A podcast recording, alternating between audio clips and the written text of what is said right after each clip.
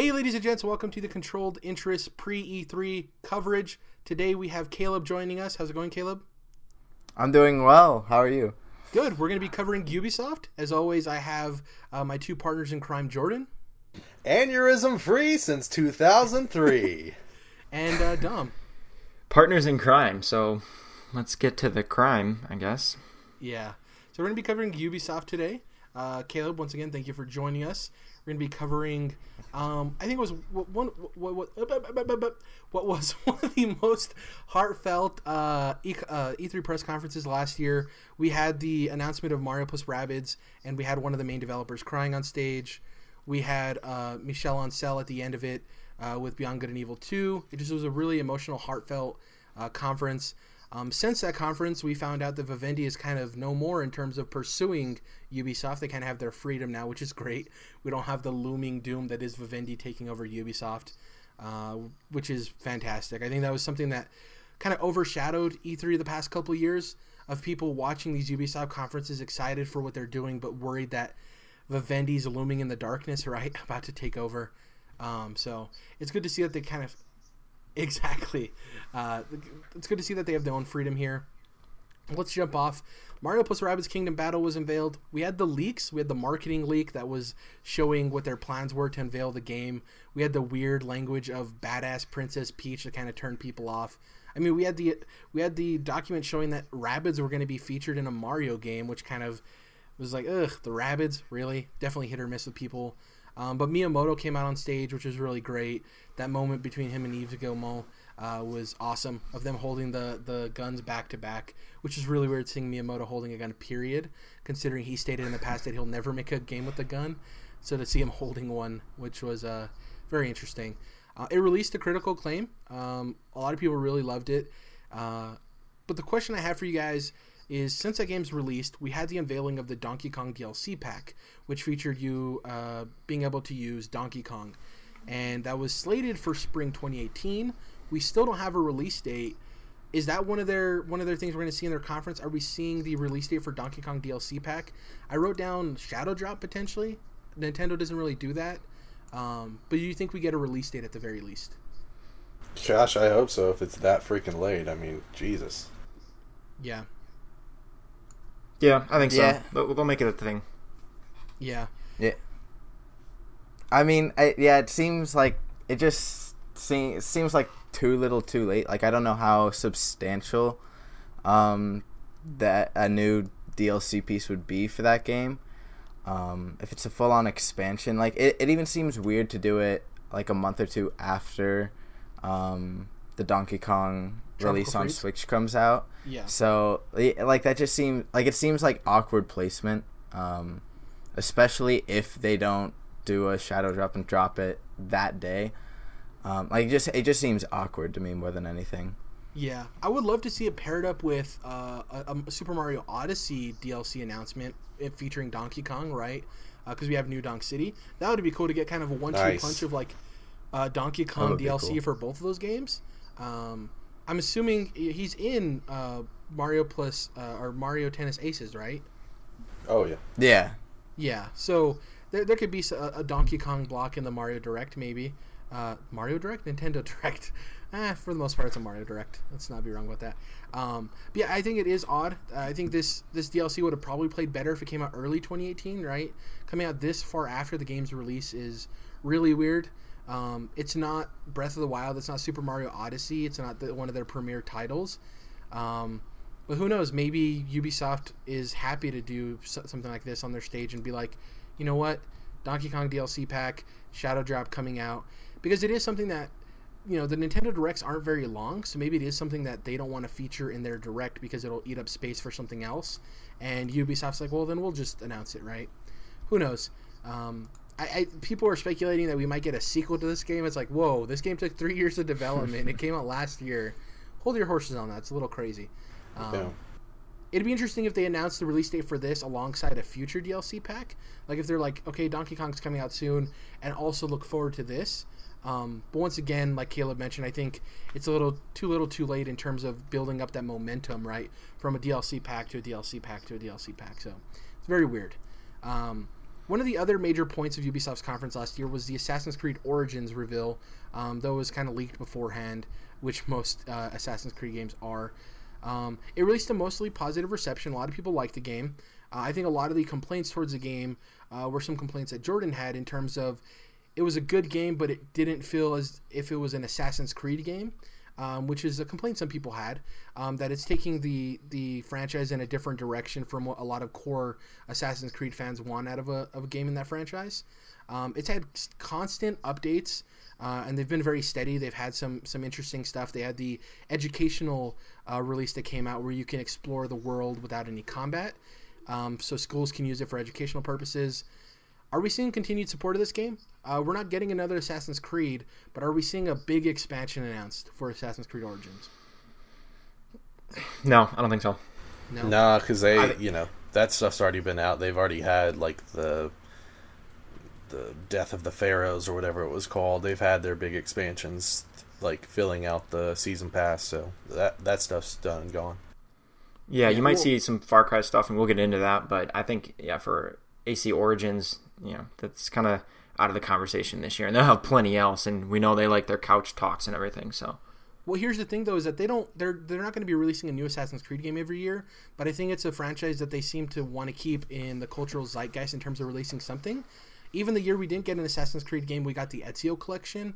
Um, And the so movie. think and the movie, Uh, yeah. Do you think we could potentially see maybe a spin-off game, a smaller game, uh, maybe like another platformer that they've released in the past? Um, do you think Do you think we'll see something new for Assassin's Creed that isn't a full-fledged game? Maybe it's a mobile game. Maybe it's something like that. I have Probably one. not.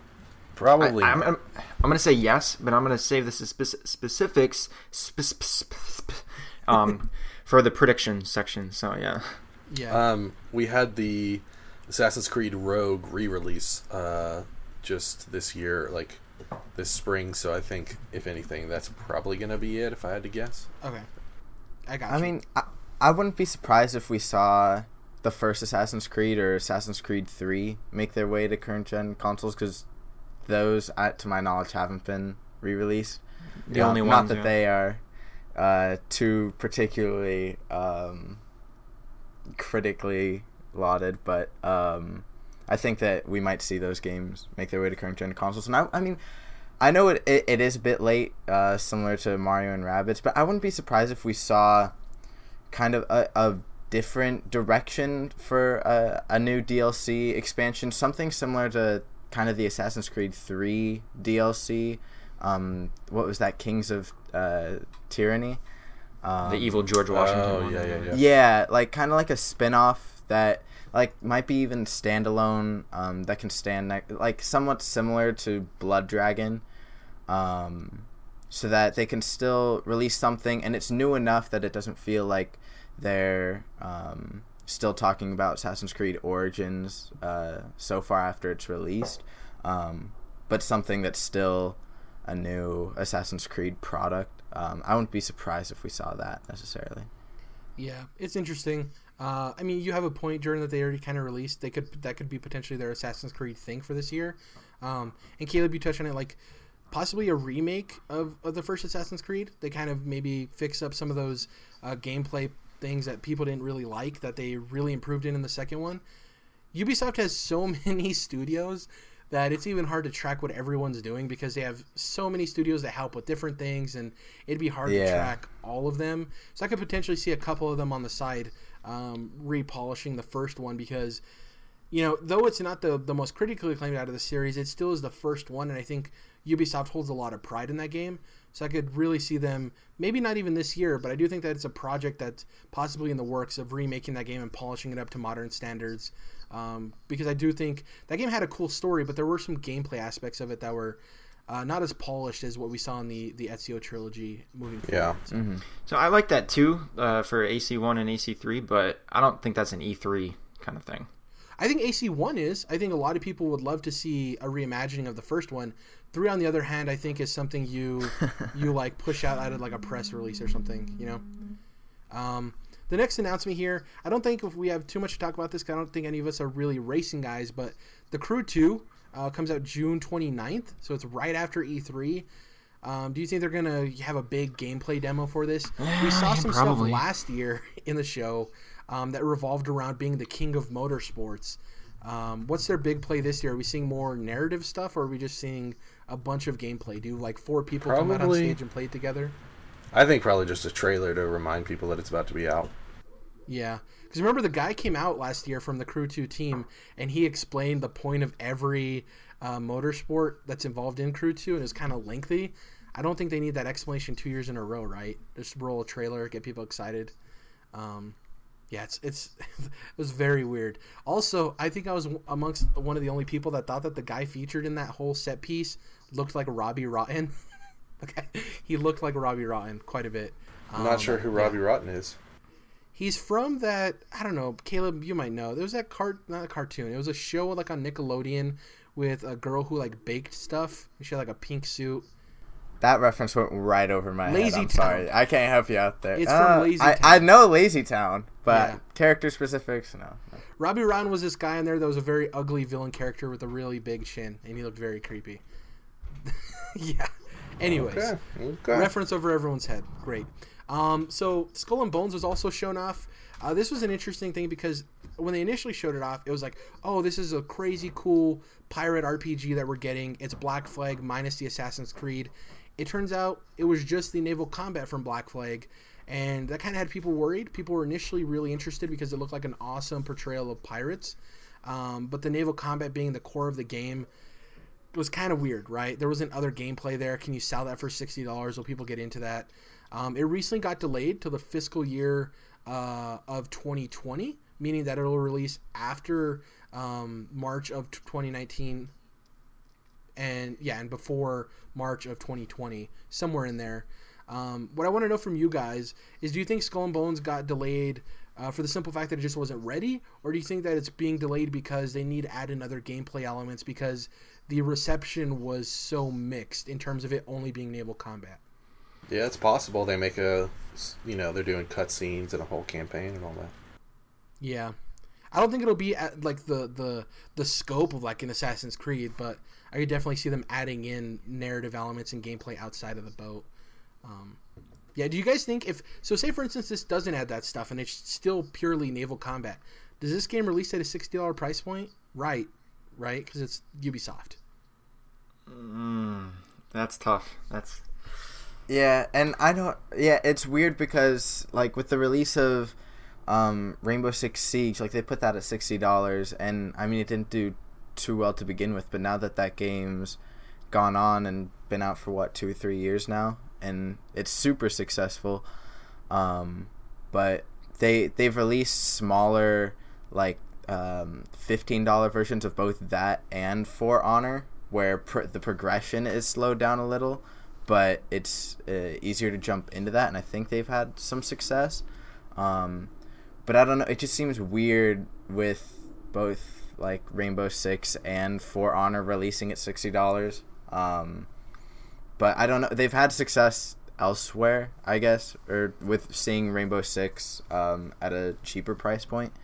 So I don't, I don't know. Maybe they switch it up, especially if they can't really figure out what that game has to offer beyond the naval combat. It's it's weird because, um, like you said, with Rainbow Six and with For Honor, those games are still, especially obviously Rainbow Six is that's a FPS, right? So that's a lot easier of a sell for it being only a, a, a multiplayer game at 60 bucks in terms of the general audience than a naval combat game. You know, I think you have a, a tougher hill to climb there.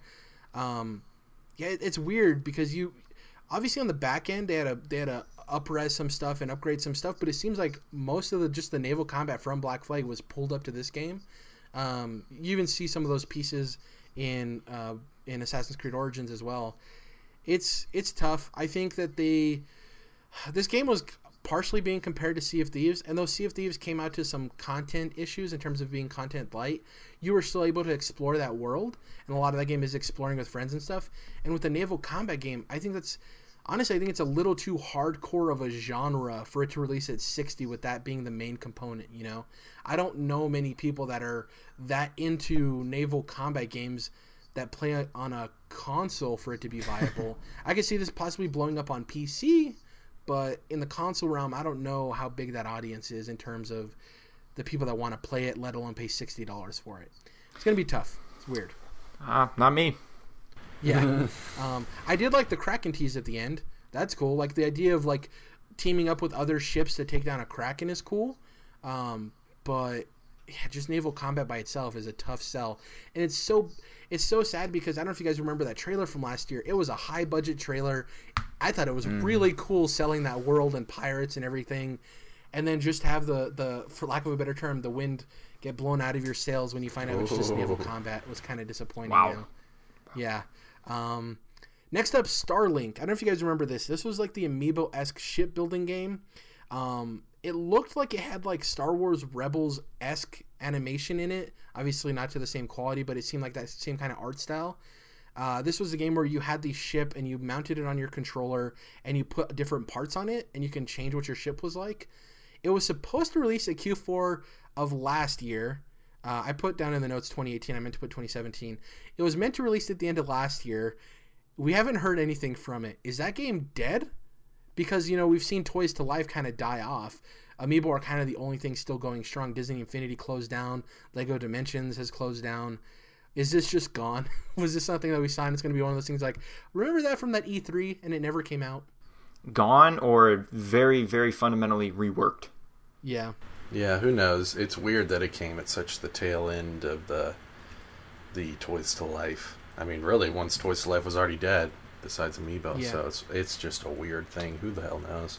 and this is a weak this is a weak comparison because I don't think the gameplay actually is anything like it. But the trailer reads as No Man's Sky, right? You're a ship traveling through the same kind of art style. So it's like to have it attached to No Man's Sky as well as Toys for Life.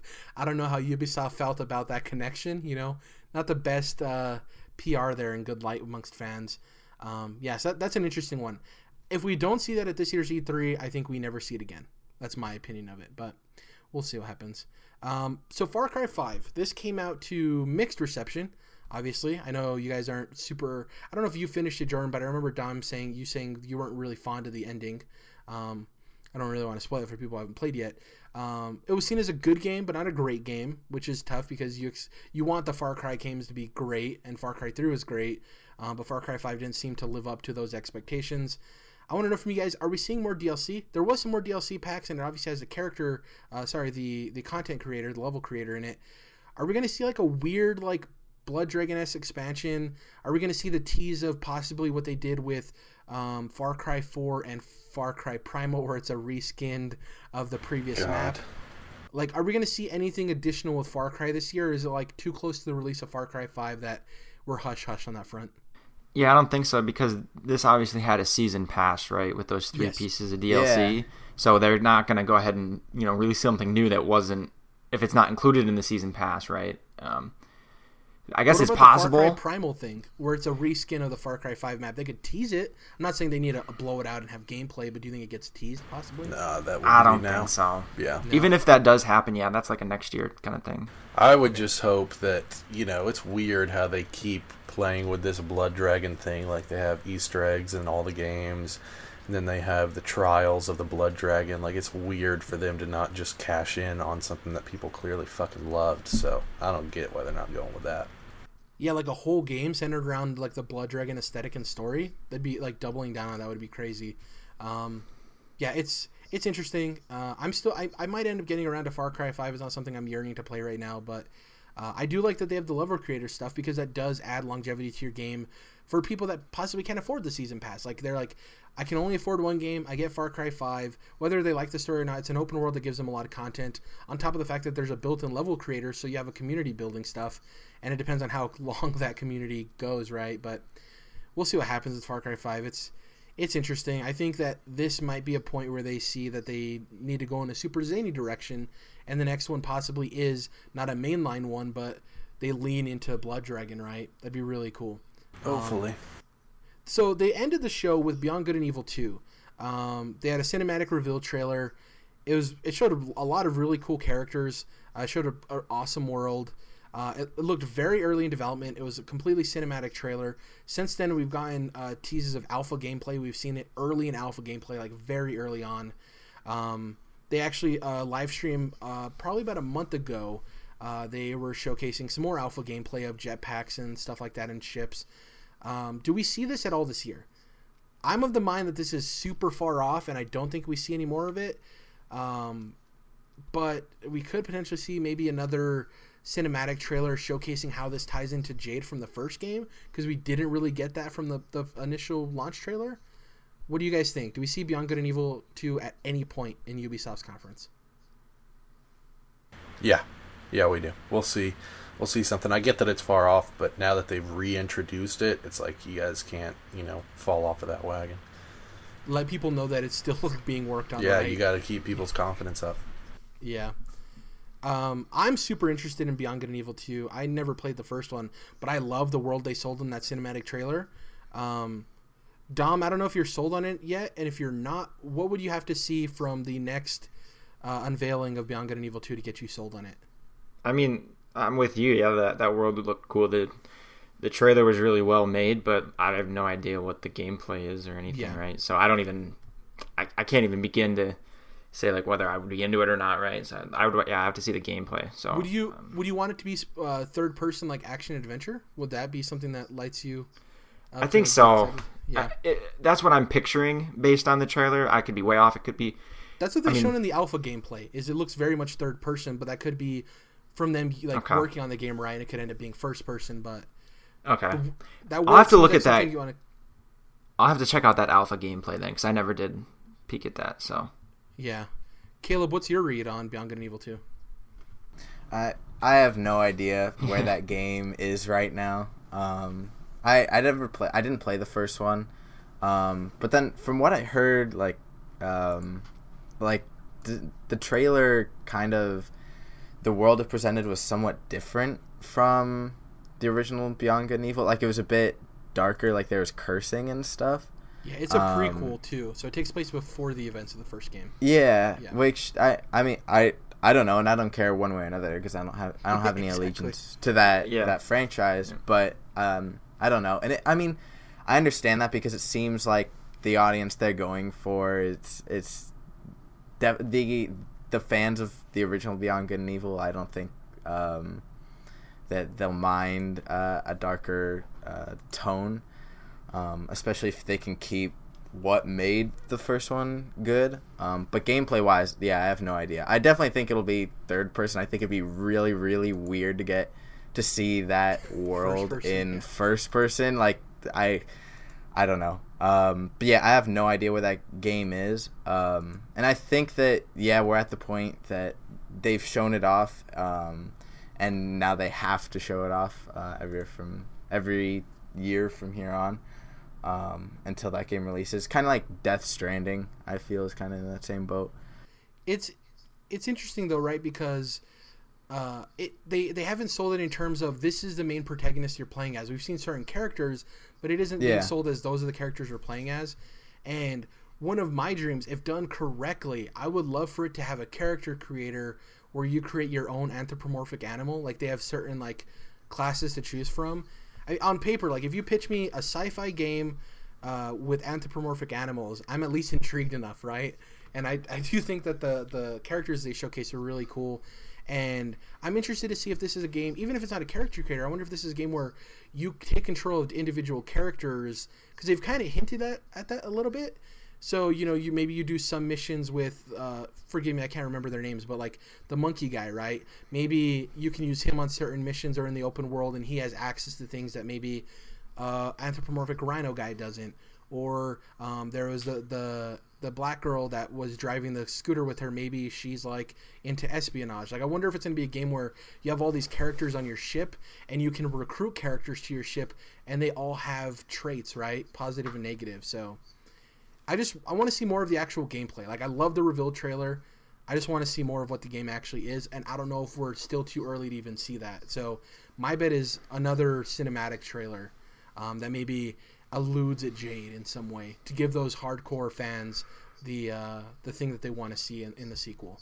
But I do think, uh, like you said, they are going for a different tone, and I think that's to play more towards the general audience because in terms of uh, being a financial success, they need to do that. You know, there's a reason that the first game was a cult classic, and Ubisoft isn't going to greenlight a game with the budget that it seems like this game's going to have without it playing to a more general audience. So we'll see what happens.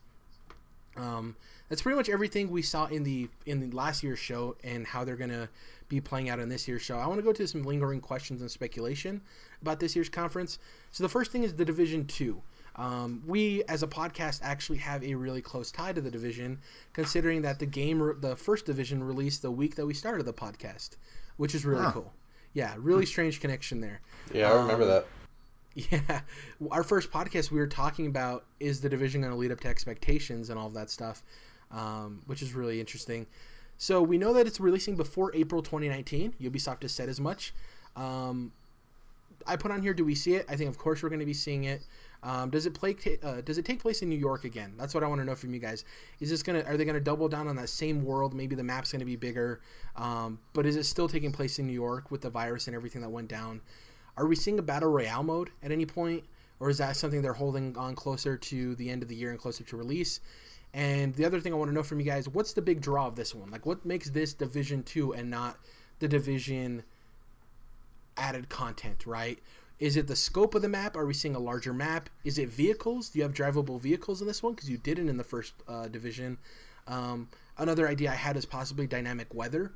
So there's different types of weather that happen on the map dynamically, rain and snow and stuff like that. Because the first division had a snow-filled New York City, but it wasn't dynamically changing, and it wasn't snowing and snow was falling on the ground and stuff like that. So those are my questions for you guys. Does it still take place in New York? Are we seeing battle royale? And what's the big draw for the sequel? I think it'd be cool to see how this world was affected in other areas, like other cities or maybe even more rural areas. Because, you know, obviously, I'm sure it happened, if not all over America, then all over the world. Um, and it would be cool to see, like, the division itself, uh, how they're trying to save other areas. So um, that's what I would like to see. Yeah, I definitely don't think it's taking place in New York again. Because I mean, we've we've seen with the other Ubisoft games, they like to jump from setting to setting, um, especially with Far Cry, and I mean Assassin's Creed at this point hasn't tread the same ground um, recently. So I, I definitely think we'll see um, a new area. I don't know where that would be. I didn't play the first division, um, so I don't know if any other areas were referenced um, at all, and I don't I don't know if they've teased any other areas, kind of like how I know Watch Dogs um, did leading up to the reveal of Watch Dogs Two. Um, but yeah, I don't think it takes place in New York again, and that might be that might lead to inter- interesting um, weather things as you brought up. Yeah. I could see like a like a Paris or uh, London. or- Paris! What's like a really big city in Asia? Maybe like a Singapore or something. I don't know. Something Yeah. something along those Uh, lines. Dom, do we see battle royale though? Is that something that's featured in the the demonstration of Division Two? I don't think so. To me, this game, and I only I played a few minutes of it, and um, you know and watched some gameplay, but this game, I don't know. It do, to me doesn't lean lead itself into being that kind of that kind of game. Like I don't think that mode would work too well here. Um, but I could be wrong, and the more I think about it, that maybe there's something cool about well, you're in a big city and there's buildings and stuff. Um, Well, in the first game, there was this place called the Dark Zone, and when you entered it, uh, it was this big map that was PvP, this big area of New York City, and people there was like, I, want to say just off the top of my head, like 16 different exit points to the Dark Zone, and obviously the middle of it was like this area with buildings and stuff. And instead of dropping it in an airplane, maybe you all spawn in a section of the city, right? And maybe obviously it pushes you in, so it'll push you into the center of whatever whatever that area is. Uh, obviously, this is saying it's New York City, but maybe it's a different area, like you guys alluded to. Um, I do think it plays well to it, but I do think it had to be different than what we'd expect from a battle royale clone, right? I do think it'll have Yeah. some unique things that make it fit into the division. Um, in terms of the big draw, do you think that like they're gonna double down on maybe a bigger map? Because that was one of the complaints of the division is that the game was great and everything, but it didn't seem like the map was as big as it should have been for what they were promising. Um, do you think? Yeah, I think you get- double down on. you get that you get some of those other things you mentioned like dynamic weather you know maybe some more npcs are interactive um, or they you know they have their schedules those typical things that developers like to talk about. But the big thing otherwise would be, um, I mean, it's a it'll be a new setting, right? That's kind of going to be like the the jump, right? Like oh, Assassin's Creed in uh, Egypt, right? It'd be kind of Yeah. along those lines, and then all that other stuff is kind of ancillary. Speaking of settings, you were talking about uh, a couple of places, maybe in Asia. Paris does sound really cool. What about Dubai? Dubai, that's that's would be the cool. fucking town I was Because thinking. you know that's uh, a place that's known for its uh, massive amount of wealth and um, and like commerce and, and world. yeah, and kind of And being also, almost like uh, tacky with it, kind of uh, gauche, if you will, um, over Mm. the top. So it would be cool to see how that looks uh, once it's all broken down, and maybe you could just you know walk over to the side of the road and hotwire a Lamborghini or something, you know, a neon purple Lamborghini. Yeah, and the cool thing is, so the division was centered around obviously like a plague and disease that happened around like a nuclear winter type of thing.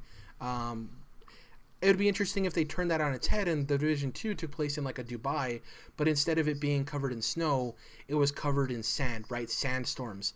So like a lot of it was like There you encapsulated, and you had to go underground into these buildings that were under massive dunes. Um, it definitely gives me like Spec Ops: The Line vibes uh, that aesthetic, which would be really cool. Um, yeah, I could possibly see him turning it on the head because the first one is very foreboding and dark and a lot of grays and whites because it's centered around uh, snowy New York. I wonder if they turn it and it's no, this is like a more vibrant area, but it still is affected, maybe just by different weather.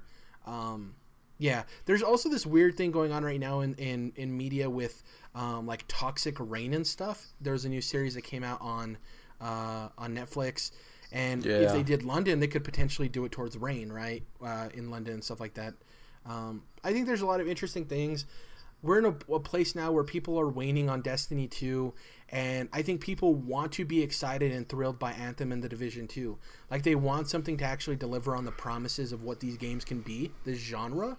And I think that the Division 2 and Anthem can win the hearts of a lot of people who are sitting out on Destiny 2 right now, waiting for something to dive into head first. So we'll see what happens there. Um, this breaks my heart. I know it breaks Caleb's heart and Jordan's. I think all of us really. UB art. we haven't seen UbiArt for a while. Uh, I want to talk to you guys. Obviously, now we can possibly assume that the program is dead. But I want to talk about because I always want an excuse to talk about Child of Light 2 or maybe a Valiant Hearts sequel or something. Do you think the Nintendo Switch is a good enough thing, a good enough excuse for them to bring it back? Maybe a partnership with Nintendo where, you know, they can't work on these Mario plus Rabbids games and spend three. Uh, you, they have to release them every three years, right? I wonder if Nintendo talked about UbiArt and maybe that's a partnership where Ubisoft doesn't see it as financially viable, but maybe Nintendo does, and maybe they partner to bring UbiArt back. And Child of Light Two is announced, and it's a Nintendo Switch exclusive. You know, Is that it's is, is there a world where that's possible? It's just No. weird to create this whole banner and only release two small games under it. And it's not like they don't have the fucking resources. I mean, they open a studio every week, so They greenlit I Beyond just- Good and Evil too. They're willing yeah, to take like risks. I, I do not understand. And there's no way those games weren't successful uh, financially. I just don't believe that. So, um, yeah, it's kind of ridiculous that we haven't seen more. I think. I don't see any exclusivity, but they could be looking at the Switch and seeing how well in, some indie games do there on that platform, and being like, okay, yeah. Um, now, whether or not they use the UB Art platform, I think I don't think so. I think that kind of, I don't know. Even if they did Child of Light 2, I don't know that they you know use the phrase UbiArt anymore. Yeah. Um, It's Yeah. tough, man. Like, cause Child, like, I love Valiant Hearts, but that's definitely you can read that as a self-contained game, right? But Child of Light is definitely one of those like franchises you can build upon. Like, I could easily see a Child of Light 2, and it's heartbreaking. yeah. and uh, I, it's it's tough, man. Because like if that's announced, that's a total sign of good faith. Uh, Jordan, you were mentioning, I maybe it was before the podcast or during that you like their direction that Ubisoft has been headed, and I think this would play as a great fan service move to bring Child of Light back. Um, I, I, I think Dom, you're correct too. I don't think we see the UbiArt banner anymore, but I do think there is a world where Child of Light 2 can exist, and that's a world I want to believe in. Um, yeah, whether or not that's we're gonna see that, uh, I my heart says eighty percent, my mind says twenty percent, if that. So we'll see. It's it's it's tough, man. UbiArt is like one of the most disappointing things in video games because they released two great games. Like those games are also critically well received, and just to see the program disappear entirely is so weird, so weird. Um, Yeah, and I mean, weren't the Rayman games under the UbiArt banner as well? That's a good don't point. know, Legends. no, and, they Legends and uh, Origins. I don't know. Because I remember seeing they had a, um, a presentation, I think at um, GDC, where they were showing off the UbiArt engine um, with Rayman. Because I remember they showed like just how easy it was to draw something up um, and put it into the game and give it properties and stuff like I that. I think it was made with the UbiArt engine, but I don't think it was marketed as a UbiArt game in the same way that Child of Light and Valiant Hearts were. Like, I'm pretty were, sure Yeah. they have the labels at the beginning of those games. Maybe not Origins, but Yeah. uh, yeah, I, re- I know, Yeah, I like, thought when Legends it at up, least. It's got the UbiArt logo. Yeah, but I'm talking about like on stage they didn't present it as oh this is a UbiArt game as the the forefront, right? I think I think they did that with Child of Light and Valiant Hearts, whereas Rayman was created with that, but it wasn't the showpiece part of that game. I think. Um, yeah, it's it's it's tough, man. I, I would love to see it. Hopefully, we do. Earlier, you mentioned Watch Dogs, Caleb. Do we see Watch Dogs three this guy? Uh, Watch Dogs three this year? Um, you know, Watch Dogs two released in 2016. Um, Ubisoft actually self-described it as a soft launch in terms of sales numbers. Uh, they said it was successful, but it wasn't near what they expected. Um, my question to you guys is like, if Watch Dogs three exists, is it is there a different direction? Is there a different tone? Uh, what would make you interested in Watch Dogs three? What do they have to do to make it a more popular and like mainstream franchise? Because it's been successful, but not for not in terms of like what Ubisoft expects, right? So I don't know. If anything, it's not uh, going to be shown at this year's E3. I don't think. No way, no how. I think, if anything, that would be next year or the year after. But uh, I definitely think there'll be a third Watch Dogs. Yeah. Do you, do Yeah, and I, I mean, I don't know, and it's tough because I feel that Watch Dogs Two had such a, uh, almost, it's almost the direct opposite of Far Cry Five, where Far Cry Five was presented with this very strong political message, but didn't really capitalize on anything that it was presenting. Where Watch Dogs Two was super had a, a super upfront political message, um, and was super blatant about everything it said. Um, but didn't really see a lot of um, commercial success with that. Um, I thought Watch Dogs 2 did everything right tonally, but seeing that they didn't have a lot of success with that, um, I don't know if they read that so much as it's just coming off the poor reception of the original Watch Dogs, or people just aren't into the tone that they took Watch Dogs to. Um, I don't know. think I'm really I interested people to are see where they go. alienated with the like deadmau5 character. To be quite honest, like as small a part as that is, that guy with like the the headpiece thing, I think turned off a lot of people, and they, I think a lot of people, for lack of a better term, this term goes around the internet a lot, were felt it was kind of cringy. Um, and I think the the main character, I think people kind of liked, but some of those side characters they tried to introduce, I think, played too much into stereotypes that people weren't in love with um, which is strange because it seems like with the first Watch Dogs, uh, Aiden Pearce, I want to say his name was, that character Yeah. was very like gray, muted, No personality. yeah. exactly. And I think they went in the opposite direction, and I think for a lot of people it was maybe too much personality. Um, the same thing we're kind of seeing happen with Rage Two. Um, that was announced a couple of weeks ago is that a lot of people don't like that aesthetic and they don't even care what the game is they just don't like like those characters or what they're doing and that could have been the point with Watch Dogs Two of like they didn't even care about if the the political messages if they're doing it right or if the game handled well. Just like yeah these like weird tacky like punk rock-ish hacker guys not for me you know? I don't know. It's it's interesting i don't think the next game takes place in san francisco. I think they go somewhere else. Just like you guys were saying with division i think it's a new location. Um, i have a prediction i might have later in terms of what, what i expect from watch dogs 3 but i don't want to call it out yet. Um, splinter cell this one's interesting. So we recently had Sam Fisher show up in Ghost Recon Wildlands. Michael Ironside has returned to voice the character. Um, he, in interviews with IGN and other game outlets, he basically hinted at a new Splinter Cell game, and people have kind of run with that. he said he's kind of working with Ubisoft uh, again on something else. And uh, yeah, that's assumedly a Splinter Cell game. We know Ubisoft has stated they have three major titles releasing within the next year. Um, obviously, one of those is Division Two. Um, I don't remember what the other one was. Oh, the Crew Two, and then people assume the other one is possibly Splinter Cell. Do we see a new Splinter Cell game, and if so, what do you expect it to be? Yeah, I think I think it's time. I don't really know what I expect it to be, um, but you know it'll have cool tech and all that. Um, the biggest thing is, yeah, I just think it is time. It will be revealed uh, this year and um, probably be coming out this year or next spring. Yeah. Yeah, and I- I mean, I don't. That game is kind of weird looking at it in a post like kind of um, Metal Gear Solid Five world, and after after Dishonored Two, like the stealth um, sort of genre. I feel has kind of changed since the release of Blacklist. Like I think Blacklist was the last of that kind of um, stealth game, and I think that Hitman is somewhat close. Um, but just because of the the core like foundation with it, like I feel like Hitman's more of a puzzle than uh, Splinter Cell is. Um, I don't know what that game, what the new Splinter Cell look, looks like. I think that we might see it go in. It'd be interesting to see an open world Splinter Cell game um, with really big stealth environments. Um, I think that, that that could be a huge selling point for that game and really get a large audience to jump on and support that product. Um, yeah, I definitely think we see it um, at the show, and I think that there's a good chance it might come out this year. Um, specifically because I don't know what else uh, Ubisoft has to offer at the end of the year. Yeah.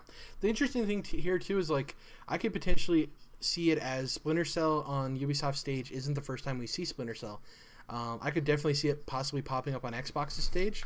Uh, their Oh, show's definitely. obviously Yeah. on Sunday, and it, it just works so well, especially with the green. Uh, people might think it's like obviously an Xbox logo or something popping up, and you see the heartbeat with the green, you know, the classic Splinter Cell, and uh, it's it's interesting. I don't know if they'd go open world. That seems to be the the trend that Ubisoft goes with their games, but maybe this is the opposite of that, where it's more of a of a toned in uh, kind of, I guess Yeah, like a narrative focused game, um, and kind of sets it apart. It's tough. I think, I think we're ready for a new Splinter Cell game, and uh, that franchise has enough clout that it, it's just it's fine. It doesn't need necessarily a whole reinvention. It just needs some tweaking to modern standards, and uh, yeah, we'll see what happens there. Um, this one I just threw on the list. I don't think we're seeing this at all, but this is something that's in the works. The Avatar game. Uh, Ubisoft stated that it won't release before 2020 to coincide with uh, the sequel and then all of the other sequels. Um, it's being developed by Massive Entertainment, who are the people that developed The Division. Um, like we stated before, Ubisoft has a ton of teams, so Massive can be working at this at the same time they're working on The Division 2 with a bunch of other teams. Um, and another statement in March of last year, Massive announced that their next major title will be based on Avatar. So I was looking through some stuff, and it's not inherently stated that the Division Two is going to be developed by Massive. So people are assuming it is because the first Division was. We could we could definitely see that the Division Two was developed by somebody else, another Ubisoft studio, and Massive has just been toying away at uh, the Avatar game. Do you think we see it? Is there a chance? I don't think so, but I Zero think that I think that they're gonna reveal it next year's E E3. yeah, it's, it's so weird, man. I just They already did an Avatar really- game for the original movie, and Yeah, that was more of like a received. I don't know. license thing, though. That wasn't like what this is being promised to be. Yeah, we'll see. I don't know. It's Avatar. Interesting. I liked Avatar, but just it's a very weird thing. Of like, hey, we're building Avatar for Avatar. Yeah. Um, so some other game questions I have for you guys. Um, I'm gonna do this first question for myself because I think I'm the only one that has. Maybe Caleb, you might, but I'm. I think I'm the only one that has interest in this franchise. I love this franchise actually. Um, the Trials franchise, the Trials games. Um, RedLynx lastly put out the Trials of the Blood Dragon, which wasn't even a core Trials game. It was a weird mashup thing. Um, a lot of uh, hardcore Trials fans were actually kind of put off by it um, because it would just seem like to be a wacky, a, a wacky collab between two different properties. Um, the last game was in 2016. That was the Blood Dragon, Trials of the Blood Dragon. I could potentially see us seeing another Trials game. I think those games work very well with Nintendo Switch. They're obviously side scroller games, and um, I don't know. I don't think would, there's a world where it launches exclusively on Nintendo Switch, but I do think there's a world where Switch might have exclusive content. Um, like RedLynx might work with Nintendo and possibly have some like I would love to play a Trials game where I could like have Waluigi in it or something. Very outlandish. I don't think that ever happened, but that'd be really cool. Um, but I do think there's a possibility we do see a new Trials game. Probably RedLynx comes out wearing some weird like LMFAO inspired outfits like they always do. Um, but yeah, that's. I don't know if you guys have anything else to say uh, about Trials. We'll get Yeah, another one I- soon enough. Yeah. Yeah, and I think that's the perfect game to sort of release that day. Like, hey, here's a new Trials game. It's out now Yeah. on Switch. Like, I think that'd be a really cool um, way to roll out that game. Um, I would yeah, I even don't love an think it's announcement dead, of but I a, don't a port of the first three, like to Switch. I would Yeah, love that that'd be too. cool. So, I think Trials I Trials is a great game. They sell really well for the budget they have. They're just not the main like one of the main Ubisoft franchises, but they're really fun games. They definitely get to the sadist in me, you know, the Dark Souls lover in me. Those games get very hard, and I love it. Um, I guess we'll, we'll shoot to you on this one, uh, Jordan. Are we seeing a new Rayman game? We saw Rayman Legends in 2013. Uh, remember, it was supposed to be a Wii U exclusive, and then it wasn't. Um, are we seeing it this year? Are we seeing a new Rayman game? And is it another 2D platformer, or are they taking it in a weird direction? I don't know. I don't necessarily know that that's an E3 reveal. I think you can do that at pretty much any time of the year, but it's certainly possible. Well, I mean, Rayman is a pretty big franchise for Ubisoft. They they sell particularly well. Yeah, I, I'm just not quite sure. Who knows how much they'll focus also, on. Also, Ubisoft's Ubisoft's conferences tend to be like the longest ones, so it's like I don't Yeah. think they're afraid of shoving stuff in there. You know, who knows? Um, yeah. uh, Dom, are we seeing Prince of Persia revival? Dude, uh, no, I don't No? think so. Okay, Uh, well, I fucking love Prince of Persia, so I'm gonna hop in here. We need a new Prince of Persia. It is Damn, time, man. just like it's Uh. time with Splinter Cell. If we got both Splinter Cell and Prince of Persia revealed at this year's E3, especially when you're not going to have an Assassin's Creed this year, that would be fucking dope. So I would really, really hope that we do see a Prince of Persia reveal. I think if it exists, it's not an open world game. I think they would make make a conscious decision to make sure it's not an open world game, and that's good. I don't think Prince of Persia needs to be an open world game, right? Who Um, knows? yeah, I just think they they would ma- want to make sure that it differentiates itself enough, and uh, I think I think there's a place for a Prince of Persia game. What that ends up being is interesting, but who knows? Speaking of franchises that may never return, Caleb, the last Call of uh, Juarez game was released in 2013. Are we seeing another Call of Juarez game? Yo, Call of Juarez Gunslinger is a great game. That game's awesome. Uh, but I, I no, like I'd I'd like to say yes, but I don't think that we see anything from that franchise, at least at this E3. Um, I'd really I'd really love to, but I I don't think that that game really has any place in Ubisoft's lineup right now. I would love to live in a universe where a Call of Juarez game gets announced and it comes out the same day as Red Dead Redemption 2. Like just the ballsiness yes. of Ubisoft to do something Yeah. like that would be hilarious. Um, That'd just be so funny. It's like, come on now. Um, yeah, it's I, I, I agree with you. I don't think that it has a place right now in its current lineup. Um, this one, I guess, I don't want to position it anybody in particular because I think this is an interesting talking point. We've seen Marvel games and we've seen them have a commitment to getting their properties in the right hands. They're not, you know, having the license put out to a bunch of different studios and make these games that get churned out year after year. Seems like they have a focus on having certain studios work on certain licenses and they're willing to listen to pitches and they really want to make AAA games that people enjoy. Do you think we've heard of Square Enix getting the Avengers deal? We obviously know about Insomniac Spider-Man. Do you think behind the scenes Ubisoft tied up a Marvel property and are working on one? I mean, Ubisoft is one of the biggest publishers in the world. They have a ton of studios. Do you think that they got their hands on a Marvel game? Do you think we'll see that? No, No. It'd we would have heard about it. I do like the fact that uh, Marvel hasn't gone the Star Wars route and just licensed it to one publisher, which I think was a bad idea. Um, Yeah. So I would like to see it. You know, there's obviously tons of flipping heroes that could have their own game and would, you know, do it really well. I'd love to see a Ubisoft X Men game. That'd be great.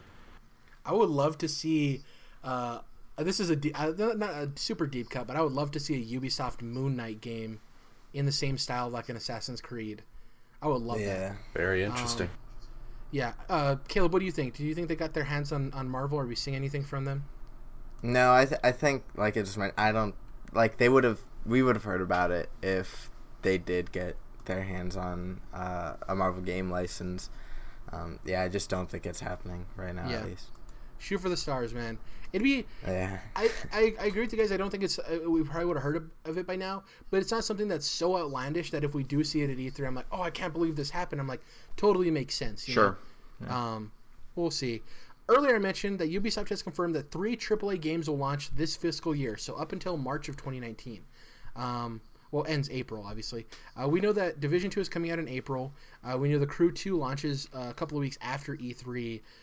What's that third that third game? Uh, you know, they're- Splinter they're Cell. ex- they're expecting to sell roughly 19 million units.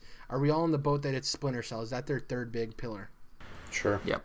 Yeah, seems the most obvious, right? And usually the most obvious answer is the correct one.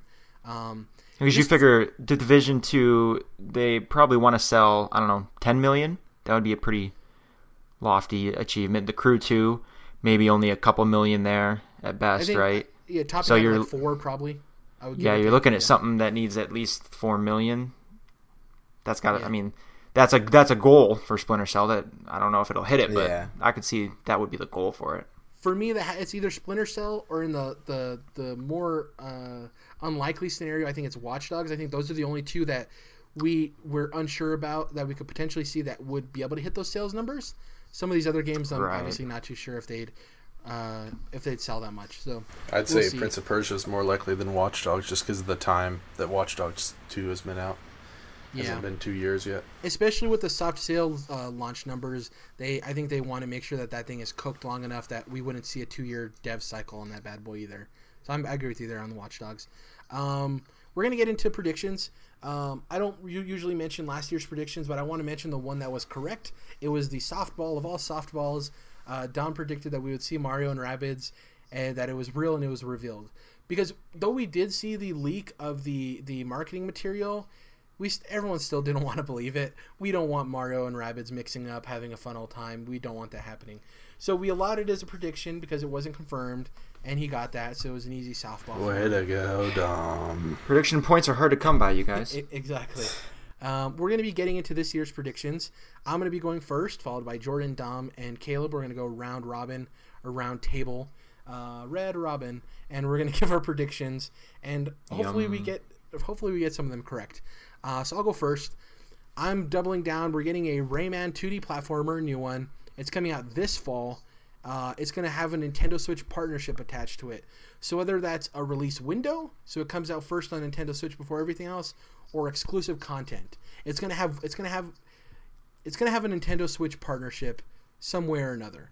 So that's my first prediction. Rayman 2D platformer, fall 2018, Nintendo Switch partnership in some way, either the release window or exclusive content.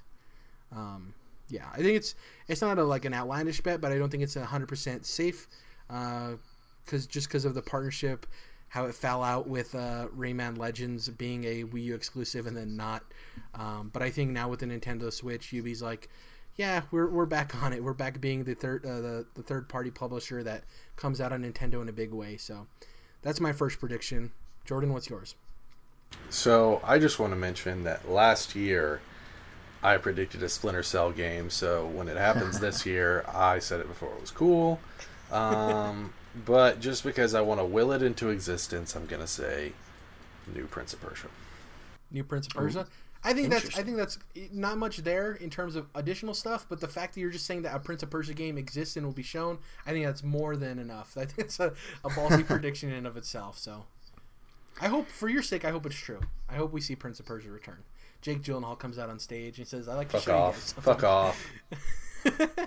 Uh, Dom, what's your first prediction? So I'm gonna twist yours a little bit, Jared. I'm gonna say there's a new Rayman game, um, but it's a 3D platformer.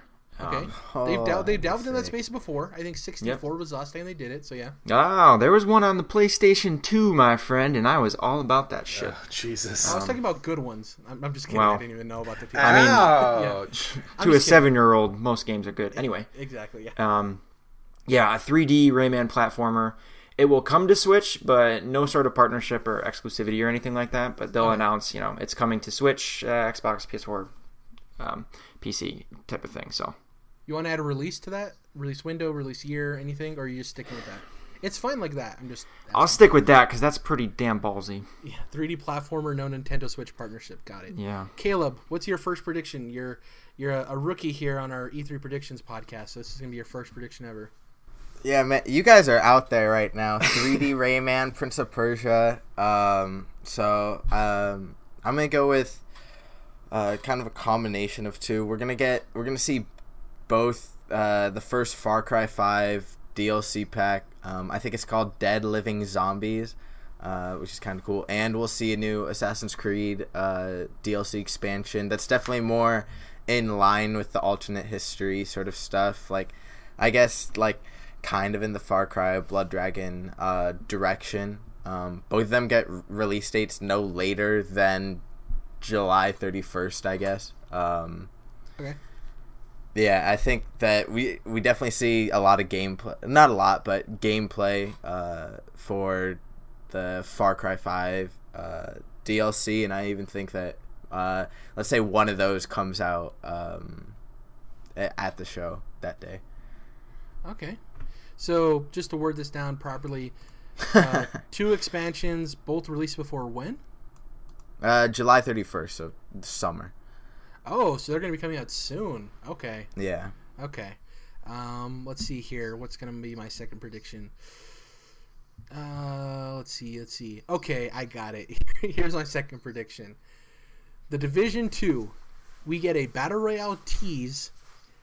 The trailer for ba- uh, the Division Two is going to feature a Kendrick, uh, Kendrick Lamar song, specifically, and uh, you know the hype trailer with Kendrick Lamar playing in the background.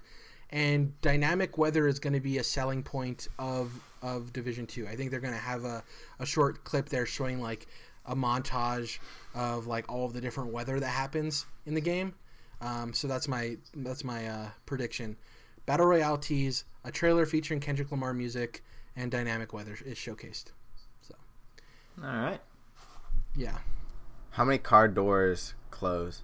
jesus How many times does Uh, Shawn? How long does it take Shawn Layden to touch his fingers? God. Uh, yeah, I don't want to do the car door thing because that thing can go off the rails real quick.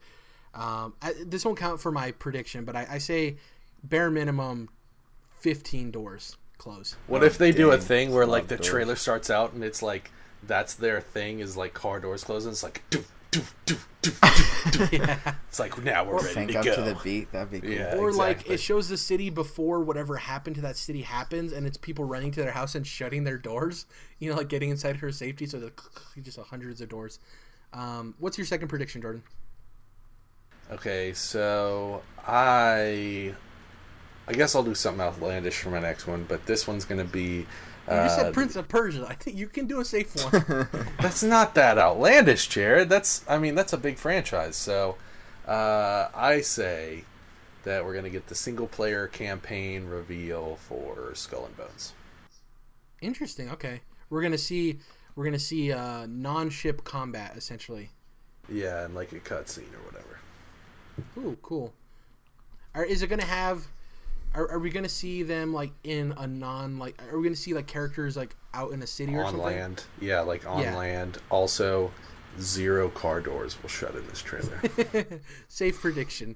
I would love just a car sh- like there's like a, a giant ship that's a car and the door closes. the Um, DeLorean comes in and then just the doors close. Yeah. Uh, Dom, what's your second prediction? Yours was a little outlandish too, so you can play it a little safe if you want to. All right, this one I think is safer.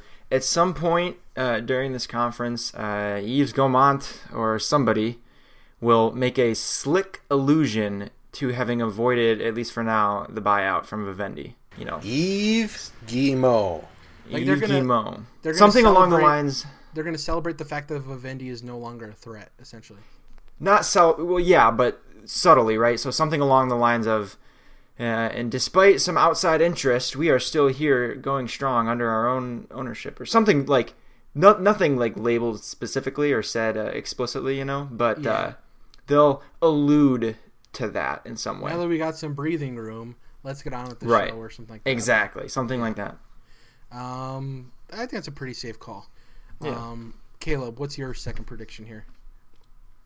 Um, well, I was thinking about it, and if we're uh, if we're going with willing things into existence today, um, we're gonna see UB art uh, yes. in full force. Um, and now I never, I I love Child of Light, like that's one of my favorite games ever. But I um I always thought that Valiant Hearts what always made better potential for a sequel, just because I think that um that sort of like as a franchise or as a a banner has more room to grow. Like I think they can explore different wars because was that was set during World War One. Yeah, right? it was called Valiant Hearts of the Great War. Yeah.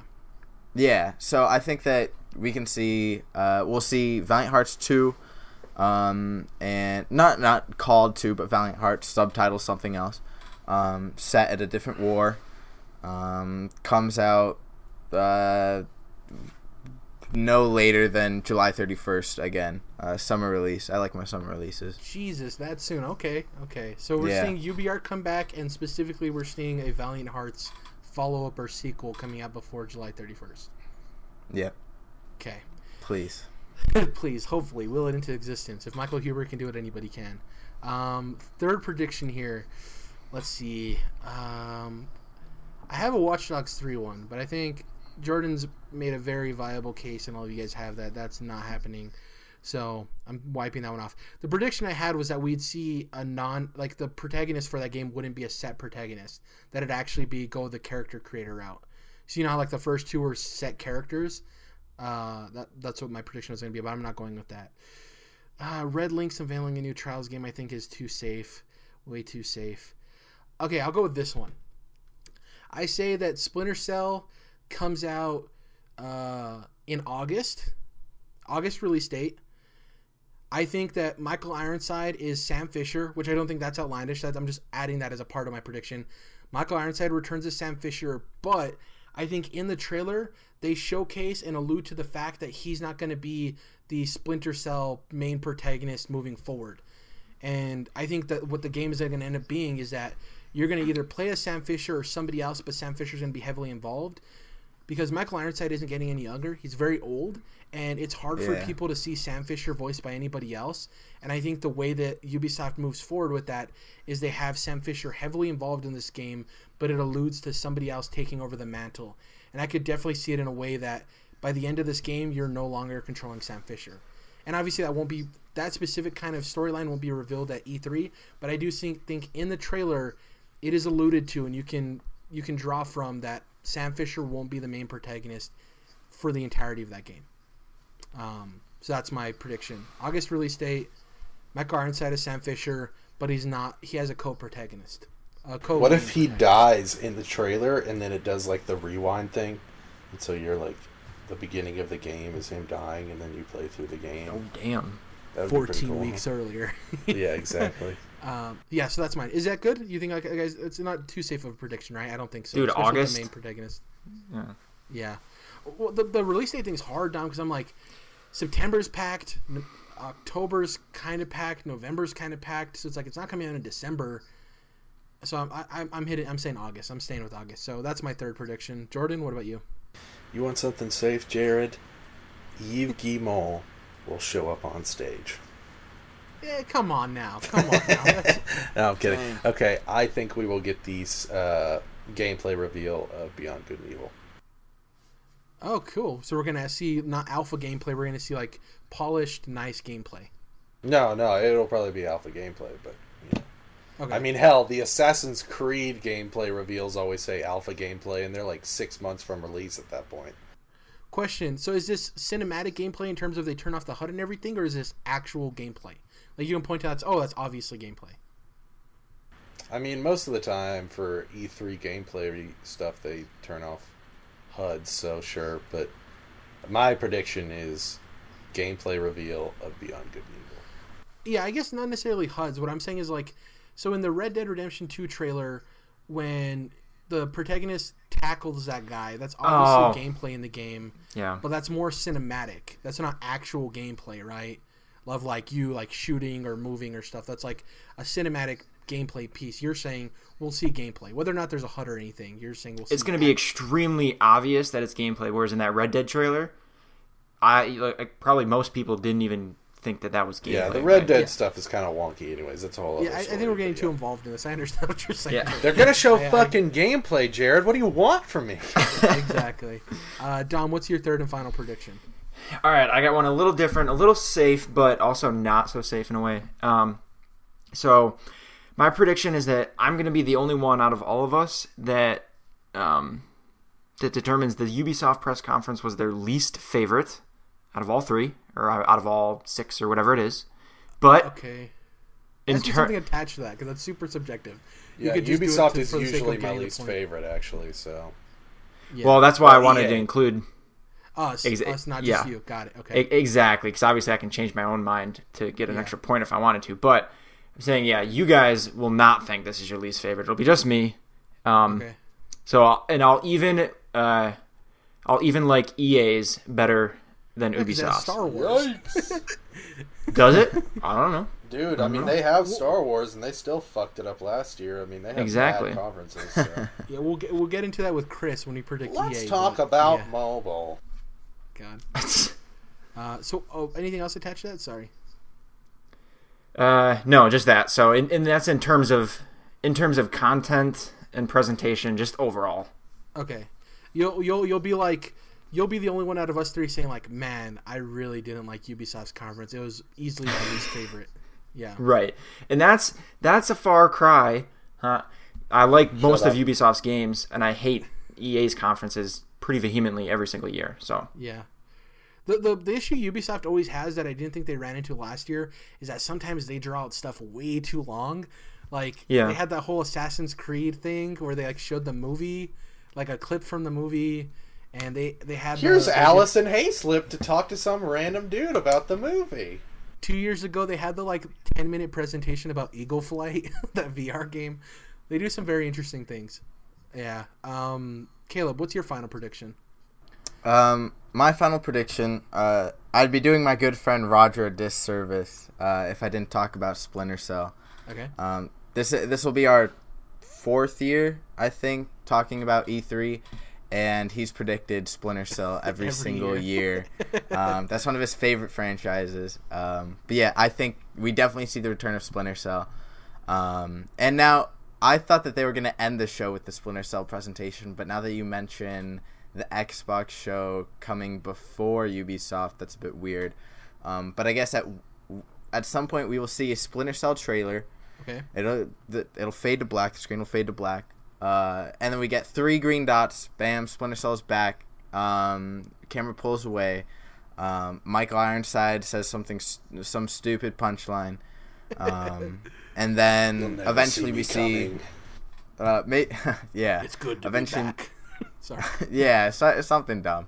Um, maybe in another trailer uh, later, or maybe in the same trailer. Eventually, we'll see gameplay, uh, full-on gameplay demo. Um, the game is open world, um, and it releases yeah fall 2018. I definitely don't think August, um, Okay. but I think it, uh, even September's a bit early, and October feels weird just with um, Red Dead Redemption. But fall, I guess, 2018.